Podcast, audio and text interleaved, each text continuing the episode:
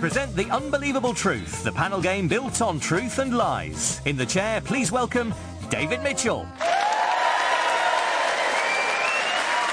Hello and welcome to The Unbelievable Truth, the panel show about incredible truths and barely credible lies. I'm David Mitchell. Thanks to listener Ted Jones, who tells us his dear old granddad used to love going out for his morning jog while listening to this show on his headphones. So he never heard the truck coming. I've got four shining wits here tonight, and that's not just a spoonerism. Please welcome Richard Osman, Holly Walsh, Luisa Omielan, and Jack Dee. The rules are as follows. Each panellist will present a short lecture that should be entirely false, save for five hidden truths which their opponent should try to identify. Points are scored by truths that go unnoticed, while other panellists can win points if they spot a truth or lose points if they mistake a lie for a truth. First up is Richard Osman. Listeners will know Richard from his quiz show Pointless, unless, of course, they have a job. Richard, your subject is names, words by which a person, place or thing is identified and distinguished from others. Off you go, Richard. Fingers on buzzers, the rest of you. Nicknames are a lot of fun, aren't they? My nickname at school was Richard, the incredibly awesome dude.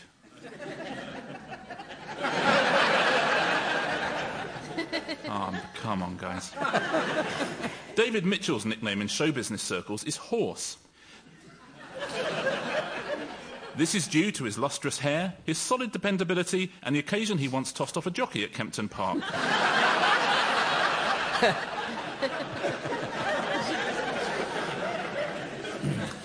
If you think Boaty McBoatface was the first unusual name for a Royal Navy ship, you'll be surprised. Over the years, genuine names have included HMS Sinker, which sank, HMS Boom, which exploded, and HMS Pointless, which had amazing ratings. there have also been an HMS Flirt, an HMS Date, an HMS Kiss, and an HMS Why Isn't She Returning My Calls? Louisa. One of those is true. That, that's, that's a distinct possibility. Um, could I liaise with Holly, but I'll get all the points or lose them. Oh, but I feel like your lawyer now. well, you, you're not her lawyer, so Right. I feel like I am. you, there you have no If she- attorney-client Well, we do, because if she feels like she is, then she is. So, And please don't talk to my client like that. I think HMS Date. No. Kiss? Please stop flirting with my client. Incidentally, HMS Flirt sounds like a terrible name for a boat, unless it was named by Geordies, in which case it's perfect. Are you still thinking, Louisa? It is a terrible name for a boat. that, that is a truth. Not if it was invented by Geordies. Geordies don't invent those types of boats anymore.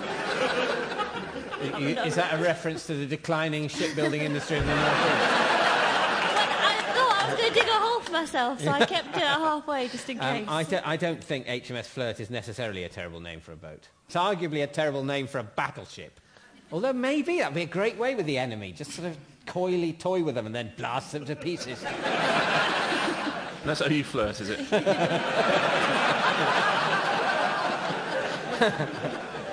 Yeah, flirt like a serial killer. Um, so I don't think I can give you a point for that, Louisa. Um, If you, if you live in a house on a street with a rude name, your property can be worth up to 15% more than your sensible neighbours. Yes. no. In fact, if, if, if anything, it makes the value go down. That's not true. It- that- yes, it is.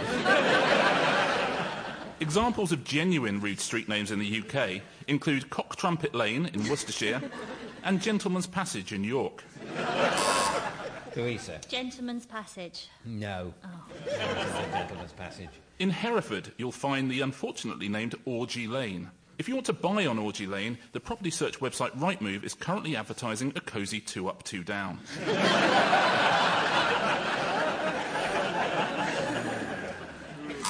Jack. I'm quite tempted by orgy. I think there's a place called Orgy Lane in, in Hereford. There isn't. No. I'm sorry. No, there isn't. In the Orkneys, there is an east cheek and a west cheek, and locals advise great caution when travelling between the two. Louisa. There is an east cheek. No. A we- there is a west cheek, I meant. No. Although Orkney and Shetland both have a twat. Everywhere has Doesn't one, everywhere, doesn't yeah. A petition to change the name of Bell End in the West Midlands was called A Bit Silly by Stephen Young, 72, of Minge Lane, Worcester. Most place names in Europe have Roman origins. A good example is London, which comes from the Latin londo, meaning Holy Christ, and dono, meaning, is this pint of Guinness really £5.50? the Roman name for Slough was Winsorium, from the Latin phrase, I'm afraid our nearest Waitrose is in Windsor. Jack. Um, it must be a very cleverly constructed falsehood that Slough was called Winsorium because it's so close to Windsor. It's certainly a falsehood. Yeah, So- yeah. No, that's, that's- I just Yes. thought I'd bring that You've to everyone's attention. Just to say, It was, it was, a, it was an homage, really, more than, a, more than a challenge. No. In fact, there's no evidence that the Romans settled in Slough. Well, why would they?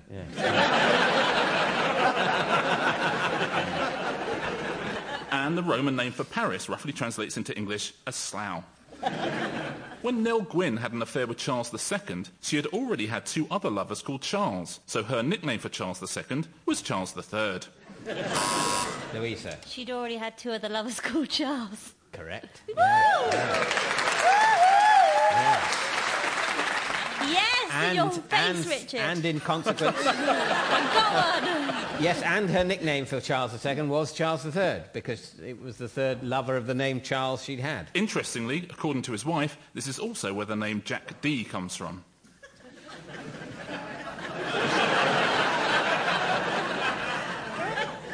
In Sweden, fish fingers are called monster's toes. Louisa. Yes, that sounds nice. Yeah.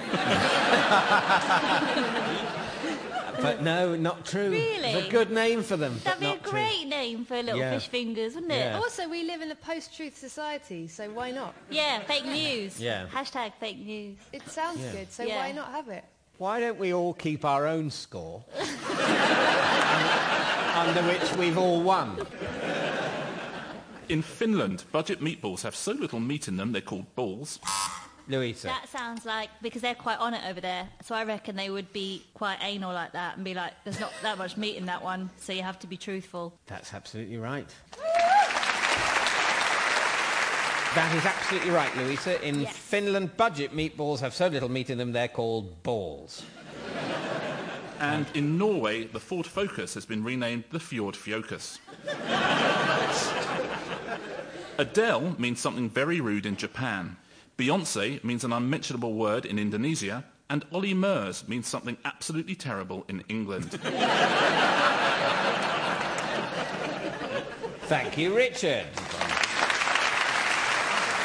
Um, and at the end of that round, Richard, you've managed to smuggle three truths past the rest of the panel, which are that of the ship names you mentioned, the real one was HMS Flirt.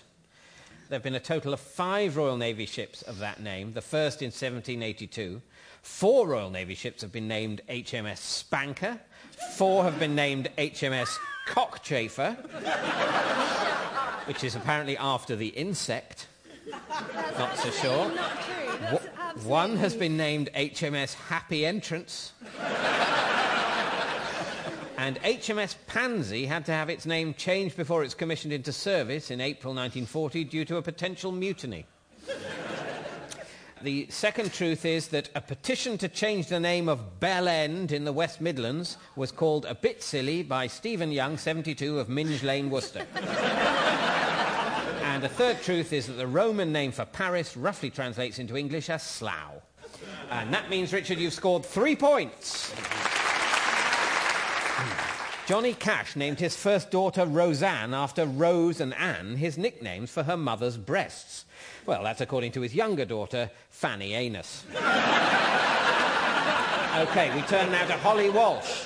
Holly, your subject is frogs, small, tailless amphibians with short, squat bodies, protruding eyes, and powerful hind legs for leaping. Off you go, Holly. The Guinness Book of Records lists the frog as the most useful of all the animals. If you lick certain types of frog, you'll be able to taste what the weather is going to be and then spend the next three hours vomiting.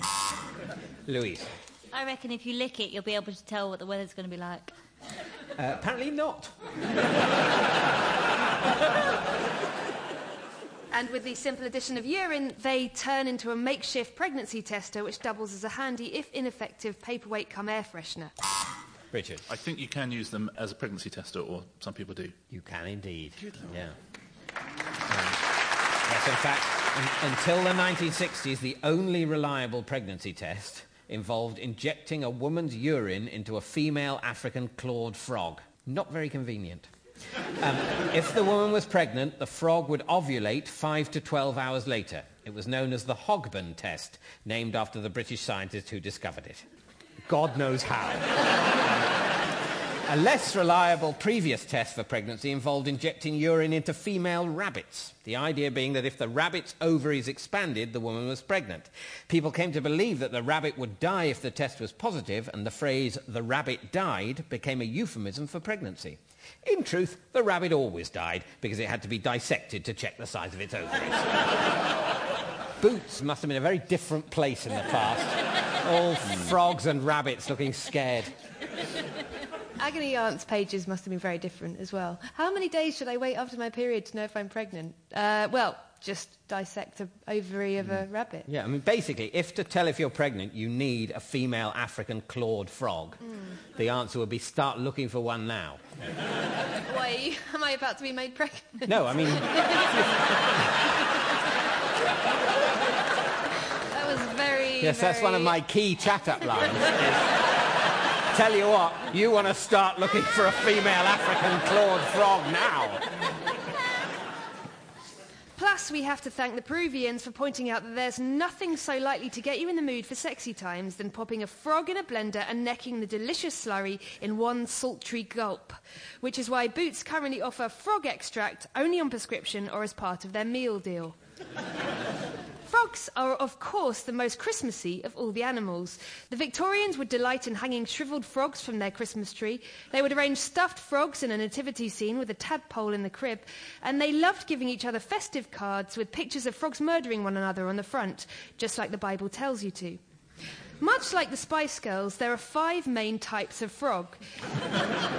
There's the horny hedge frog, so called because it gets turned on by foliage. The vampire frog, which pretends to be a bat and loves virgins. The blue racist frog, which thinks all fish look alike. Richard, Is there a vampire frog? there is not a vampire frog. That was an invention of Holly's, but there is coincidentally a vampire flying frog. I mean, that's a technicality, but uh, Would you have let that go on pointless? No, I would have given that Yeah. 100% of the Because time. you're, you're Yeah, well, because we run it professionally. what do you call a vampire flying frog when it's asleep? I, I don't know. A vampire frog.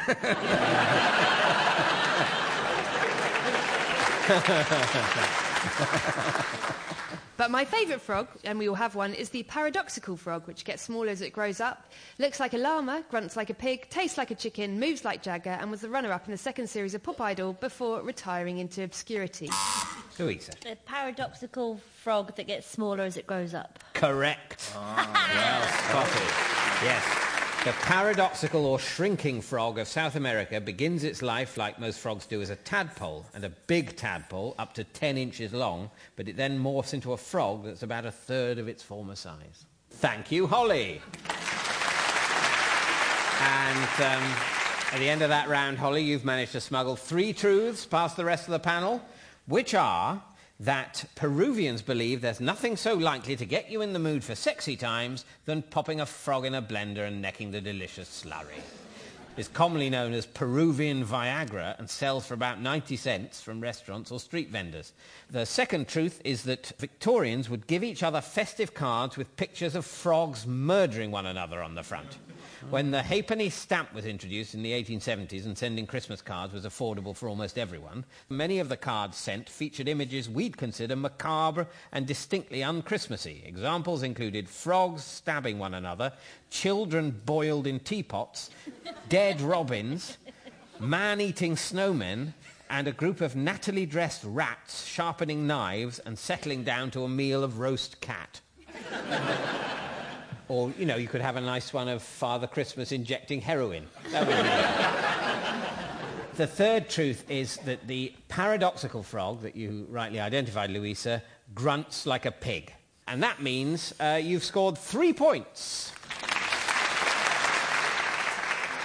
Each country's language has its own interpretation for the sound a frog makes. For instance, in Japan, they go kero kero. In Poland, they go hum cum. And in France, they go, oh merde, c'est le chef. During the winter, the Canadian wood frog freezes itself into a solid block of ice, much like a pensioner on a standard variable tariff with N-Power. Next up is Luisa Omielan. Louisa is known for the euphoric party atmosphere of her live gigs, with people dancing in the aisles after the show. I was going to go to one, but there was a documentary on the Plantagenets on BBC Four.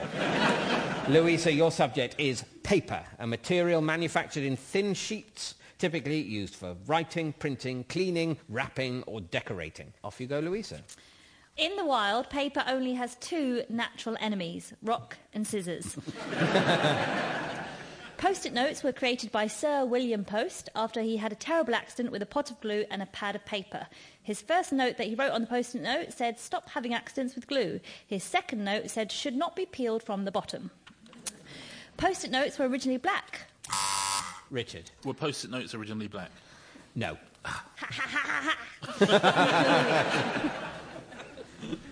It's worth noting that there are no trees in toilet paper, no wall in wallpaper, no sand in sandpaper, and no actual backs in paperback, except the spine, but that doesn't count. Richard. Is there not sand in sandpaper? Yes, there is not sand in I sandpaper. did not Correct. know that. Yes. Uh, yes, sandpaper doesn't contain sand, but sharp-edged minerals such as white quartz, emery, aluminium oxide, silicon, and garnet. During the Aztec civilization, paper was a highly prized gift, although no one knows exactly what gift wrap it came in. Jack. It is the Aztecs said it was they they liked being given paper for their presents. No. No, they didn't. They, I think they had a sort of basic form of paper, but uh, it wasn't a highly prized gift. Not yeah, and they really. didn't. They didn't like it. Do they still do chocolate bars called Aztecs? I don't know. They used to. Do you By remember they, they- do you mean just generally, or the Aztecs Not the themselves? Aztecs, no, but there used to be one you used to get, didn't there? There was an Aztec bar. Long gone, I'm afraid. Long gone, is it? Ah. Sort of like we wandered into an old people side. That's very much the vibe this radio station goes for. Which is why It's they not- won't like the fact that I used the word vibe. They weren't that long ago, Aztecs. You don't have to be old to remember Aztecs. They were bars. thousands of years ago. no, Aztecs, th- th- we lost them in the 80s. Personally, I don't like the new variations on dairy milk that have come Oh, out with come like on, bits they're of amazing. marshmallow. It's disgusting. yeah, well, that was. Thank you, thank you. Shall I keep? Shall I keep going? Hmm. I don't know. Do you think, yeah, yeah, yeah, yeah. I think we should. In the colder regions of Norway, toilet paper comes with a TOG rating. Whereas in China, people burn money at funerals so the dead person will be rich in the afterlife. Richard. Yes, they do. Yes, they do. They also leave out cigarettes for them too. Do they? Yeah. Oh, well, I mean, why not if you're already dead? Yeah. Um, it's just the expense that's the worry then. Um, Try getting a light in a crematorium as well. Looks wrong to get a light Yeah. off the actual, doesn't it? You know? Uh, because people don't think it's respectful. Crepe paper is what the Queen calls toilet paper. Buckingham Palace goes through eight miles of toilet paper a week, whereas the average British family uses 22 miles of toilet. That's a lie. I changed it. Sorry. I don't. no, hang on. You may have, No, you may have dropped a tiny clue there, but uh, go go back to Buckingham Palace. have to? Yes. But then they'll know. The alternative to your having dropped a huge clue is not just to not read it out at all. Oh, fine. Okay. Buckingham Palace goes through eight miles of toilet paper a week. Jack, I think it's true. that's not true. No. Richard. Uh, the next bit. Okay. Whereas the average British family uses 20 miles of toilet paper a year. Yeah, that one. Yes, that's right, Richard. Yeah. Yes. According to tissue industry figures, Britons use over 20 miles of loo paper per year per family. Doesn't it make you proud? The world's most expensive toilet paper will set you back £825,000 a roll, and it comes hand delivered with a bottle of champagne. The only problem is, once you see the bill, you'll get such a shock, you'll need another two rolls. Hey? Thank you, Louisa. And at the end of that round, Louisa, you've managed to smuggle two truths past the rest of the panel, which are that post-it notes should not be peeled from the bottom. But you do Just peel it them on from the back. bottom. No, you peel them from the top. Yeah, peel them from the top. You're You can't supposed peel to them peel from them from. You're actually supposed to peel them from the side. You peel go them across. laterally. bottom. No, but from the Oh, top we're of the talking of the Pile. pile. top of the pile. Oh, well, obviously from the top of the pile. I'm not saying you should try and get a middle one out. Um, anyway, the correct way to peel a post-it note, in order to avoid curling one side of the adhesive-coated top, is to peel the note side to side. The second truth is that the world's most expensive toilet paper will set you back £825,000 a roll and comes hand-delivered with a bottle of champagne. It's a three-ply toilet roll infused with 22 carat gold flakes. But that means, Louisa, you've scored two points. An American toilet manufacturer has created toilet paper made from hay. Perfect for people for whom normal toilet paper doesn't shred enough of their anus. It's now the turn of Jack Dee, the only comedian here tonight who's been doing stand-up for so long that he actually has material about Britain's entry into the European Union. Your subject, Jack, is parrots, hook-billed tropical birds, usually brightly coloured, which have the ability to mimic human speech and are commonly kept as pets. Off you go, Jack. According to her book on household management, Mrs. Beeton once had a dozen parrots, which she covered with puff pastry and baked in the oven at 200 degrees, but diners claimed it repeated on them. Other celebrity parrot owners have included Marcel Marceau, Amy Winehouse, Buzz Aldrin, and Holly Willoughby, who actually owns a pet parrot named Philip Schofield. Richard. Um, Buzz Aldrin. No. No, fair enough. I should have gone Aldrin. The parrotfish is so called because of its extensive vocabulary. A parrotfish named Percival regularly delights visitors to Roseanne's beachside bar in the Maldives with his regular catchphrase of, put me back in the water, I can't breathe. In 1995, Henry the Parrot was banned from a bowls club in Leamington Spa because his repeated shrieks of, you're a yard short, a yard short, were irritating players. Louisa. Parrot was banned. Parrot was banned. Correct. Yes. Yeah. It was reported in several newspapers in 1995 how Henry, a noisy, bad-tempered parrot, was banned by officials from a national women's lawn bowls championship in Leamington Spa for laughing and making disrespectful remarks. He regularly commented on matches and was known to scream repeatedly, "You're a yard short." In the 1890s, the Pattison's Scotch Whisky Company trained 500 parrots to say, buy Pattison's Whisky, and distributed the parrots for free to UK pubs. Louisa. They did train the parrots. They did train the parrots. Yeah. Did I get that right? Yeah, yeah. In, yes. In 1897, Scottish brothers Robert and Walter Pattison spent £20,000 on advertising their new whisky, which was a massive sum in those days. One of their stunts involved training 500 African grey parrots to repeat phrases such as Pattison's whisky is best. I'm I'm getting great use out of this impression. Buy Pattison's whisky before sending out their... It also works as the witch from Snow White. Um, before sending out their travelling salesman to give the parrots away to pub owners up and down the country. Unfortunately, the company went bankrupt in 1898. Snooker player John Parrott's name is actually a pseudonym, which he adopted to make himself sound more memorable. He was actually born Gonzales Flamingo. There's also a parrot gospel quartet called Feathers from Heaven, a quintet who used to sing unaccompanied in a department store in Delhi, but were dismissed for tearing up soft furnishings. They, Richard? Um, maybe is that true? The quintet? No. Oh, you didn't so hear the end bit. Oh, sorry. No, no, no, it's all right. But the end bit would have helped you decide whether that was true or not. A quintet who used to sing unaccompanied in a department store in Delhi, but were dismissed for tearing up soft furnishings. They were a hackapillo group.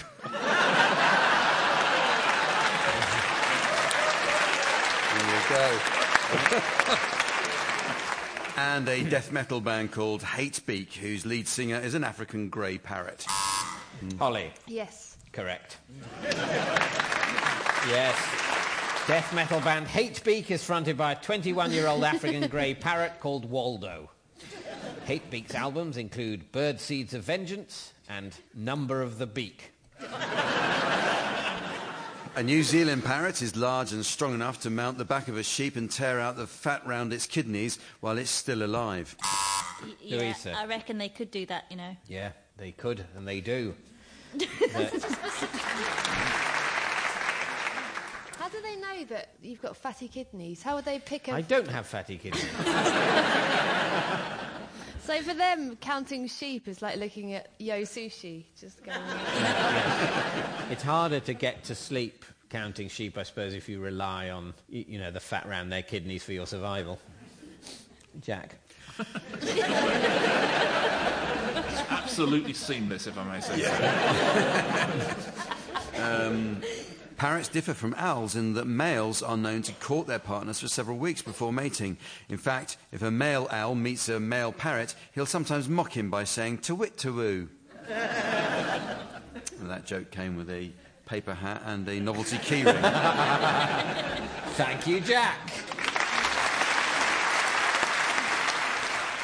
Uh, and at the end of that round, Jack, you've managed to smuggle one truth past the rest of the panel, which is that, according to her book on household management, Mrs. Beeton once had a dozen parrots, which she covered with puff pastry and baked in the oven at 200 degrees. Her best-selling book of household management included this recipe for parrot pie, and that means, Jack, you've scored one point. Which brings us to the final scores. In fourth place, with minus four points, we have Jack Dee. In third place with minus three points, it's Luisa Omielan.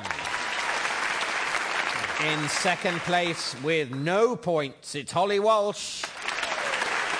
And in first place with an unassailable six points, it's this week's winner, Richard Osman.